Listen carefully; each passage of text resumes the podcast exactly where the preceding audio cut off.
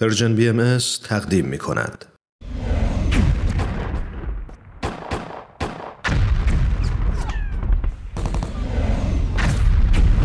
معماران صلح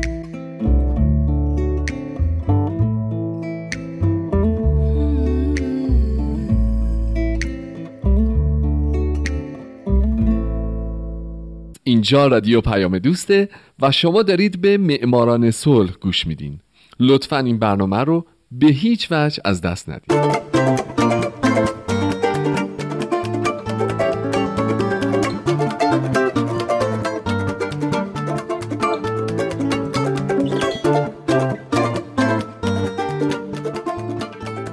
سلام به شما. به معماران صلح خوش اومدین. من تو این برنامه سعی می‌کنم به زنان و مردان و شرکت ها و مؤسساتی بپردازم که به خاطر فعالیت هاشون به نوبل صلح دست پیدا کردن. کسانی که یا تمام زندگیشون رو وقف صلح کردن یا در برهی از زمان کاری کردن که دنیا برای ما جای امتری بشه. من هومن عبدی هستم و از شما خواهش می‌کنم که به معماران صلح شماره ده گوش بدید.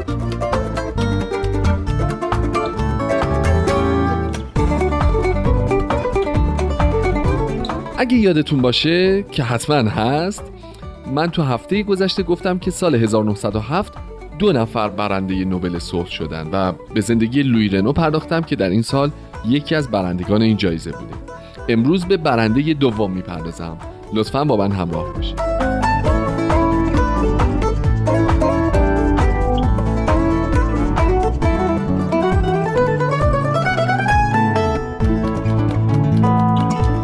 این هفته سال 1907 میلادی ارنستو تئودورا مونتا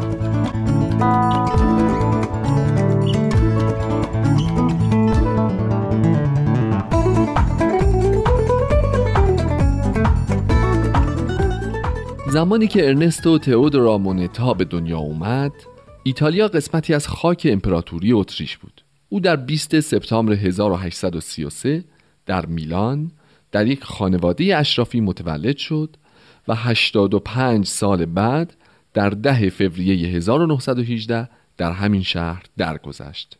از او به عنوان رهبر کلیدی ایتالیایی جنبش صلح یاد شده و به خاطر کارهایی که در طول زندگیش کرده در 1907 برنده نوبل صلح شد.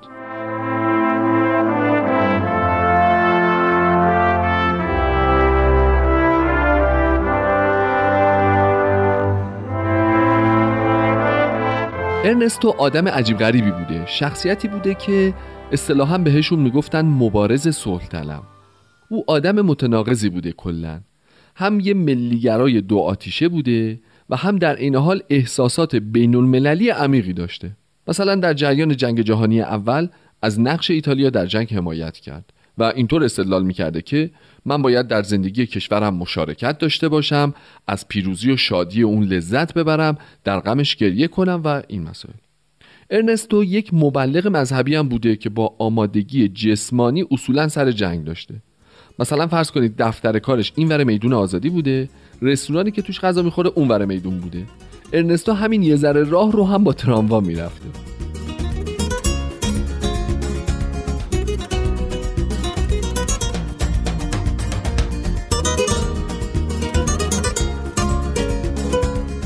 ارنستو زمانی که در 15 سالگی در کنار پدرش در دفاع از خونشون با سربازای اتریشی جنگید و مرگ سه تا سرباز اتریشی رو از نزدیک دید حسابی تحت تاثیر این تجربه و تجربیات دیگه قرار گرفت.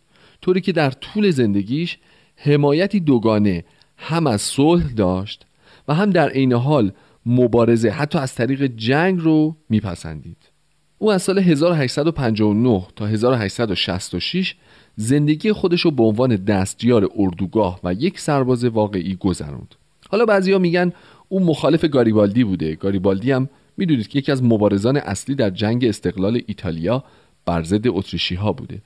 بعضی هم میگن نخیر ارنستو اصولا یکی از پارتیزانهای گاریبالدی بوده. خلاصه هرچی این ور خوندم آخرش نفهمیدم من چی به چی بوده.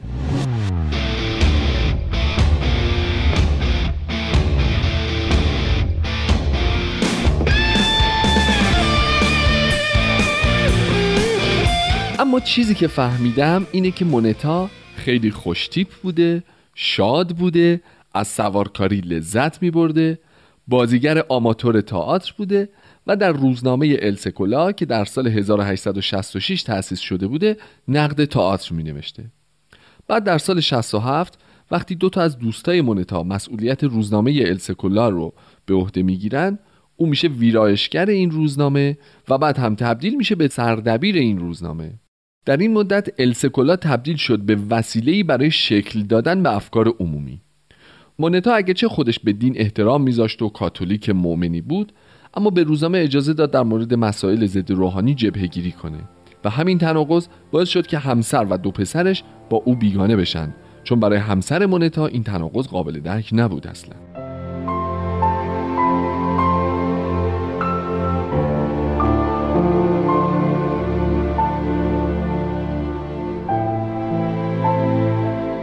مونتا همچنین در روزنامه به مشکلات ارتش ایتالیا می پرداخت و ستون همیشگی برای ارتش در نظر گرفته بود. او معتقد بود که باید اصلاحات زیادی در ارتش به وجود بیاد. مثلا می‌گفت باید آموزش پایه‌ای طولانی نوع آموزان و سربازان که ناکارآمده در روستاها و شهرهای سربازان انجام بشه تا در یک زمان کمتر سربازای بهتر و مجربتری برای ارتش تربیت بشن. ارنستو در بیشتر عمر کاری خودش علاقه شدیدی به نظامیگری داشت. ولی علاقه به مسائل اجتماعی یا اقتصادی نشون نمی‌داد. اما با این حال در طول زندگی حرفه‌ایش به عنوان سردبیر السکولا او که یکی از ناسیونالیست ترین صداها در ایتالیا بود موفق شد میهم پرستی شدید خود را تبدیل کنه به فداکاری در زمینه ترویج صلح و داوری بین المللی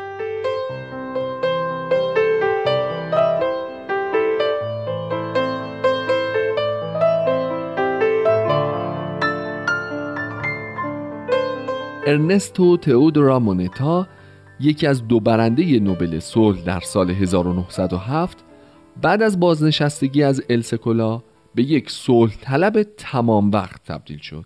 طیف وسیع فعالیت هایی که مونتا برای تبلیغ و ترویج صلح جهانی خود را در اونها درگیر کرد هم شگفتانگیزه هم تحسین برانگیز.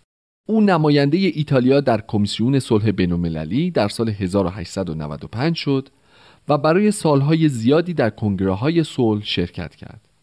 همچنین مشوق انجمن اتحاد برای صلح و داوری بین‌المللی لومبارد از زمان تأسیسش یعنی در سال 1871 بود و علاوه بر تأسیس چندین سازمان موقت و بیدوام انجمن بین‌المللی صلح و عدالت را تأسیس کرد که این مؤسسه از 1887 تا 1937 یعنی تا مدتها بعد از مرگ اون برقرار بود. همچنین ارنستو سخنرانی های زیادی در حمایت از صلح انجام داد از جمله در دانشگاه های تازه تأسیس ایتالیایی.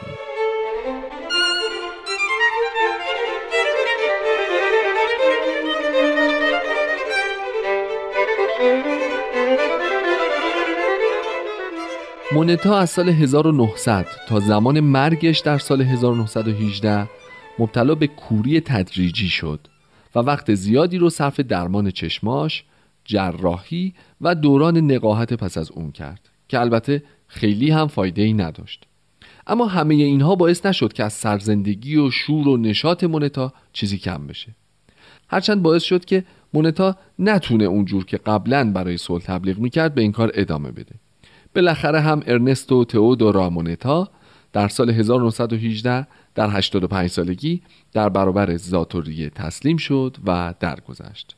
بنای یادبود او که دوستانش در دوران حکومت فاشیستی در یک انبار گذاشته بودند در زمان جنگ جهانی دوم بر اثر بمباران تخریب شد و این شاید نشونه ای باشه از زندگی پر از تناقض او که افتخاراتش هم به عنوان یک فعال جنگ و هم به عنوان یک رسول صلح